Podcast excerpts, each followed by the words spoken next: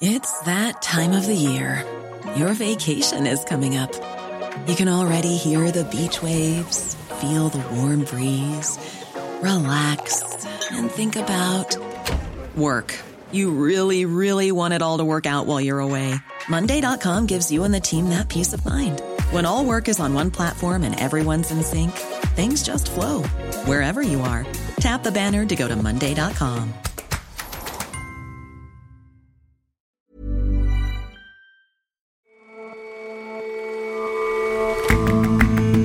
Hello and welcome to The Intelligence on Economist Radio. I'm your host, Ed McBride, filling in for Jason Palmer. Every weekday, we provide a fresh perspective on the events shaping your world. The number of people with HIV keeps growing worldwide as those infected with the virus that causes AIDS are surviving longer. We look at how the AIDS epidemic is evolving and the new challenges that presents.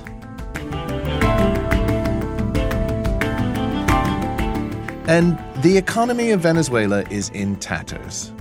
In response, growing numbers of Venezuelans are turning to video games, not out of escapism, but to make ends meet.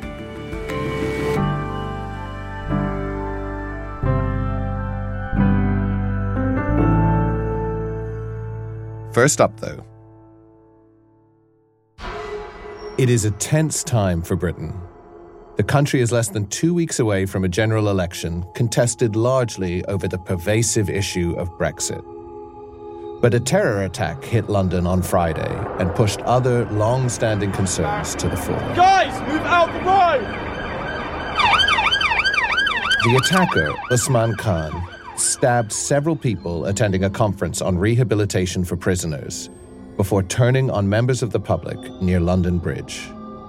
The Prime Minister, Boris Johnson, praised police and offered sympathies. I think we're all very saddened also to learn that some people have been injured in this event, and our sympathies are very much with them and with their loved ones. Usman Khan was shot and killed by police at the scene.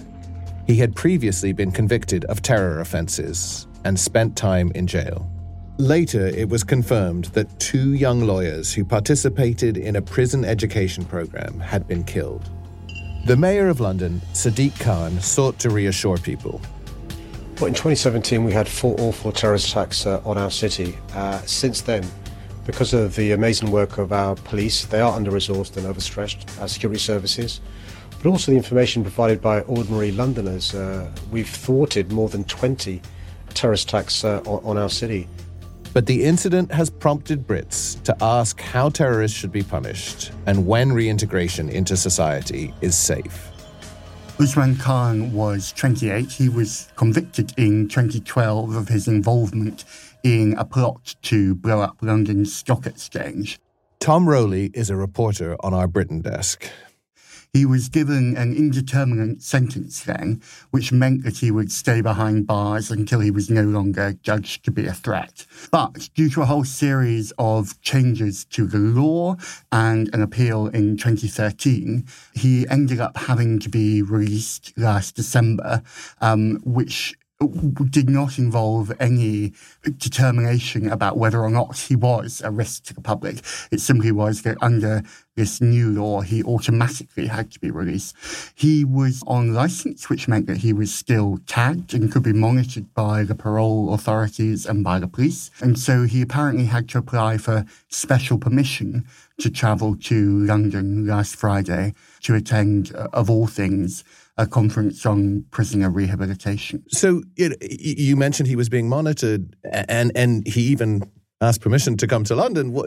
Surely that that would have been the moment where police sh- should have intervened. Well, what went wrong? You might have thought so, particularly given that London Bridge was already the site of a, a, previous terror attack in 2017.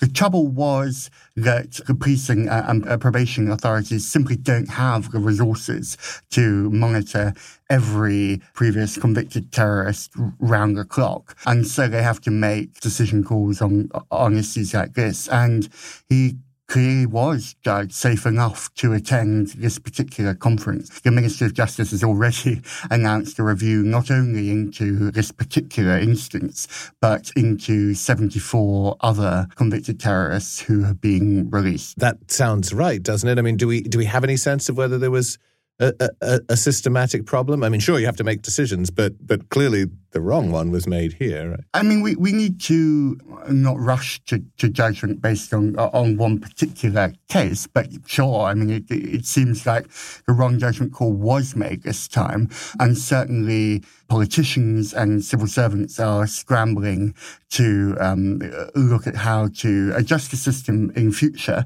and certainly looking into the whole question of de-radicalization and to what extent can you and how do you rehabilitate a terrorist? Several former prison and probation officials have already been drawing quite widespread conclusions from this incident, um, using it really to illustrate what they see as the defanging of the uh, rehabilitation system um, over the past 10 years, and uh, saying essentially that while the prison service might be quite used to bringing lags and rogues um, back into the mainstream, um, it doesn't really have the expertise in terms of dealing with jihadists and other extremists and uh, trying to get them back on the straight and narrow. And and do you think those criticisms are justified? I mean, t- tell us a little bit about the system. You know, by and large, does it work? One of the big problems with the system is simply that it's starved of cash, like the police service, the probation service, and the prison service have faced stringent cuts in the last decade. So they simply have had to be doing more with less. Uh, I think that those criticisms are justified, and in many cases, uh, these rehabilitation systems for terrorists have been described as simply box ticking exercises. That, that, terrorists are saying that they have, you know, renounced their former sympathies without necessarily demonstrating that they've done so. Well, what do politicians think is the solution? They they've all been holding forth uh, about the attack. What what are they suggesting? Boris Johnson was very quick to go on the offensive. I've said for, for a long time now that I think the, the practice of automatic early release, where you cut a sentence in half and let really serious violent offenders out early simply isn't working. I think in part because he recognises that the, Tories have been in government for the last decade and that this could have been politically quite toxic for him because of the effectively austerity measures that the Tories have presided over. Jeremy Corbyn, on the other hand, has been very critical uh, of the, the Tories' cuts to the prison service. The, the opposition Labour leader has long uh, argued for more investment in public services. I think we have to ensure that the public are safe. That means supervision of prisoners in prison, but it also means supervision of ex prisoners when they're released ahead of the completion of their sentence. But uh, on this crucial question of whether terrorists should be released early, he's prevaricated somewhat and said that they shouldn't automatically have to serve their full sentences. Understandably, one of the victims' families has already asked politicians to refrain from turning it into a political issue. Unfortunately, it already has become one. And more broadly, uh, beyond the election, uh, this is bound to affect British people's view of how best to deal with uh, extremists, former extremists. W- what do you think the likely fallout is? Britain, among other European countries, is already grappling with the issue of how to deal with citizens who've gone to fight for the Islamic State and, and gone to try and build that caliphate who want to return to the country. And especially in the case of, of women and, and their children, whether or not they ought to be repatriated. That already is not terribly popular with British politicians, particularly the Tory party and the public. And it's unlikely that this attack will make that uh, any more popular. It's also quite likely, I think, that the, that the Tories will use this to clamp down on borders more generally, and it will, uh, unfortunately, in Britain at the moment, all roads lead to Brexit. And uh, and even on this topic, I think the, the Tories will, will uh, argue that uh, after Brexit they'll be able to clamp down and seal Britain's borders uh, even more. Of course, all of that is somewhat ironic, given that Mr. Khan is the latest in uh, a long line of homegrown terrorists. And none of this automatically seems to point to borders or to wider global issues, but nonetheless, uh, that's where the political debate is heading. Tom, uh, thank you very much for explaining it to us. Thank you.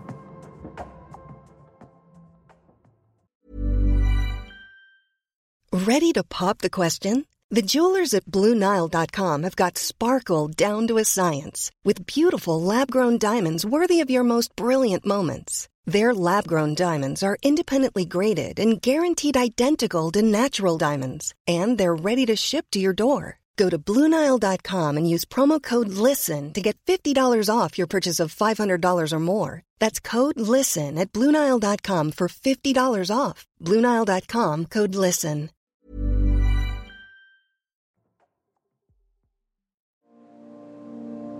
On Sunday, campaigners marked World AIDS Day, an effort to mobilize support in the fight against HIV.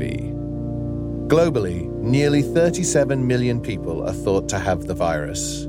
More than 35 million people have died because of HIV or AIDS since it was discovered in 1984. Huge progress has been made in diagnosis and treatment. A world without HIV or AIDS is foreseeable. The global fight against AIDS is going, I would say, reasonably well. Geoffrey Carr is The Economist's science and technology editor. Obviously, people are still dying in unacceptable numbers, but the numbers are falling. And that, considering that we knew nothing about this disease several decades ago, is the result of better scientific understanding of the illness itself and the manufacture of drugs that will deal with it. Can you give us a sense of the numbers? So how, how many people are uh, infected, whether that's rising or falling?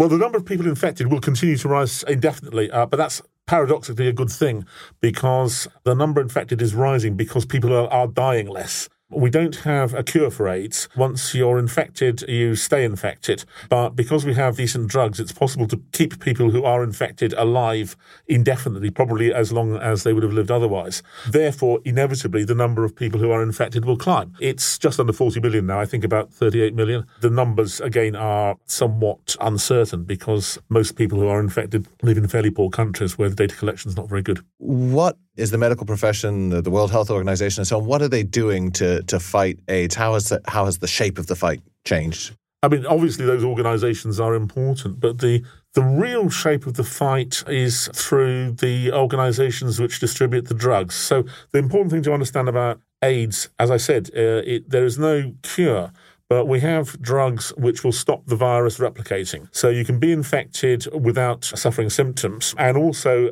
equally importantly, if you take the drugs as prescribed, you are extremely unlikely to pass the virus on to anybody else. So the important part of the equation is actually the organizations which are gathering the money to pay for the drugs and distributing them. How is that effort then to, to get the drugs to all people infected with AIDS. How how has that been going? It's been going very well. The drugs themselves became available in the uh, late 1990s. that's when they were invented. And at the beginning, they were extremely expensive, which is understandable. But the prices come down quite fast, and there have been various initiatives to ramp up the distribution, particularly in poor countries. It's important to remember that AIDS is largely a problem in sub-Saharan Africa and uh, mostly countries which can ill afford the drugs themselves. And there have been three branded attempts to in- increase the thing. One was called 3 by 5 which started in 2003 and was to get 3 million people on the drugs by 2005. And that uh, succeeded. And then another one was called 15 by 15. Yeah, the same idea, 15 million people by uh, 2015. And the most recent one, which we're in the middle of now, is called 90 90 90. And that's a more complex idea. 90% of the people who are actually infected should know they are infected because that is the first step towards treatment. And then 90% of those should be on treatments, and 90% of those people who are on treatment should actually have the virus suppressed to the point where there's no risk of them suffering symptoms. The idea was to get this done by next year. It's extremely unlikely that that target will be met, but it may well be met a year or two afterwards. So it's probably a case of having an ambitious target, and if you miss the target by a year or two, well, it doesn't really matter. My name is Laura Triviño Duran. I'm a medical doctor and I have been working in Southern Africa for the last 14 years, all that time with Médecins Sans Frontières. More than half the people currently living with HIV are in East and Southern Africa. But that's also one of the areas of the world where the virus is proving hardest to diagnose and treat. In South Africa, we have really walked a long road and things are much, much better than they were, let's say, 20 years ago. But what I see on my daily practice, and not only in South Africa, but also in Malawi, Lesotho, Uganda, in many places where I have been working, is that the number of patients that are dying are still unacceptable. Now, people in most of these countries, they have access to, to the drugs. The problem is that they interrupt treatment because, you know, after a long time being on therapy, things happen. And, you know, those countries are very poor. People don't have food and they have a lot of other eh, worries. And that's very complicated because that means that patients are being exposed, they develop resistance, and it's much more complicated to treat them give us a sense of who the people are that are undetected cases or people that are hard to reach, you know, the populations that you're working with? In the different places where we work, we are normally targeting the general population and especially young women. Women from 15 to 25 years old, they are very vulnerable, and this is where we see the major number of incident cases. New cases happen during that age, and especially in young women. So this is a very vulnerable population, and we also try to focus on men because we know men are very hard to reach. They don't access the health facilities the same as old women do. So this is a priorities, but aside of that, we have what we call key populations. And among those, the most important are men that have sex with men, sex workers, transgender, prisoners, all these people, they have also a huge difficulties to access health services because the stigma related to their identity. So overall, are you optimistic? I think that we need to change things in the sense that it's not acceptable that if you go to a primary healthcare facility in Africa and you are not able to diagnose tuberculosis, and you know there is another disease called cryptococcal meningitis that is the second cause of mortality on HIV patients. The first one is tuberculosis. And we have tools that we can use in order to diagnose it in one hour in front of the patient. The patient doesn't have to go anywhere. And you could give the diagnosis. And guess what? Those diagnostic tools are not available. If we have them, then we will be able to do it. If we have the therapy that we need to treat the diseases that we know that they kill people, we could do it. But guess what? We don't have them. So those things have to change. Otherwise, the number of cases that die, they won't reduce in the way we should because we need to prevent deaths from the primary healthcare level to prevent them to go to the hospitals. So if we do that, I'm very optimistic and I think we are doing things very well, but we still need to reinforce uh, a lot uh, the care for advanced HIV for people that are very sick. Jeff, do you expect to see the end of AIDS in your lifetime? AIDS, yes, because there is an important distinction here. We use the term AIDS a bit loosely. AIDS is actually the symptomatic disease. You can be HIV positive, have the virus in your body, and not suffer from AIDS, and that's the important point. That's what the drugs are for. The drugs keep you symptom free. I think there's a reasonable chance I might live long enough to see the end of AIDS as a symptomatic illness. I don't think I will outlive the last person who is carrying the virus because they are obviously going to be several decades younger than I am. Jeff, thanks very much for your time. Thank you.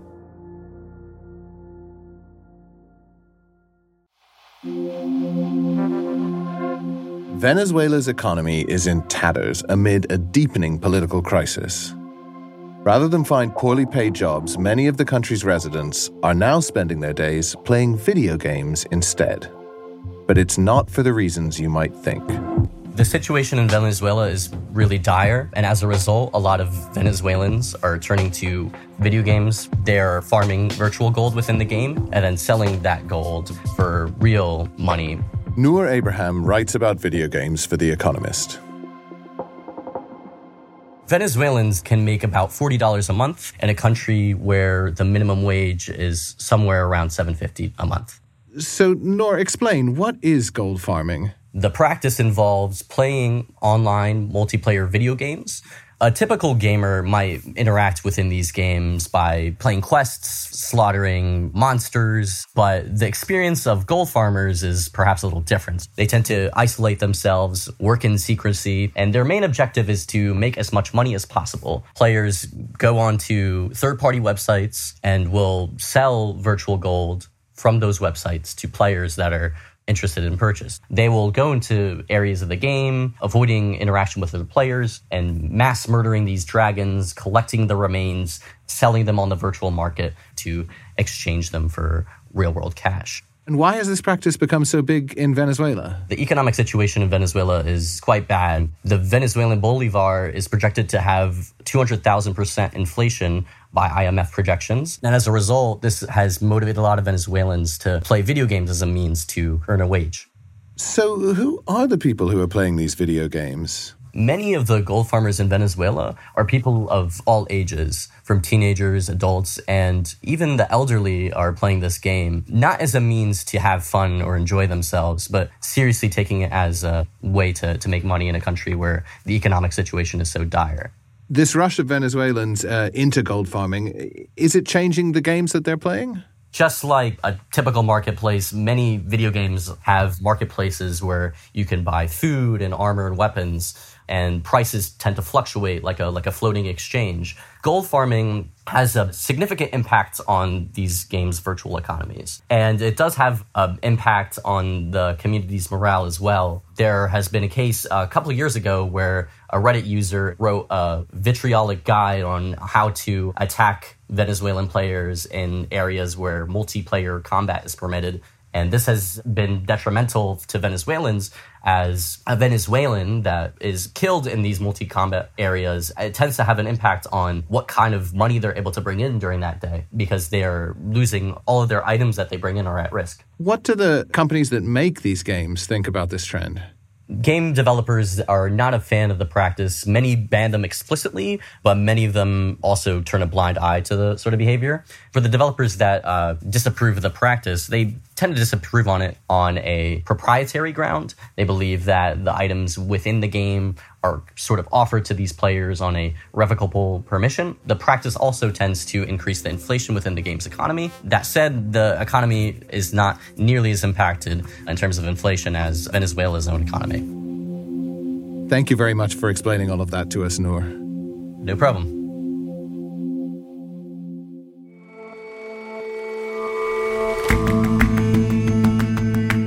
That's all from us on The Intelligence. But we'd like to know more about you and what you think of the show.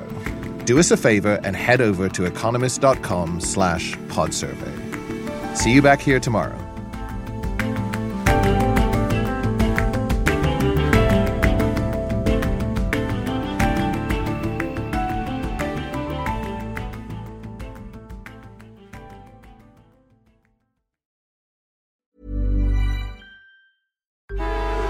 Traffic jams tailgating, pileups. Ugh, the joys of driving. How could it get worse? The federal government wants to have a say in what you drive. That's right. The Biden administration's EPA is pushing mandates that would ban two out of every three vehicles on the road today. Don't let Washington become your backseat driver. Protect the freedom of driving your way. Visit EnergyCitizens.org. Paid for by the American Petroleum Institute.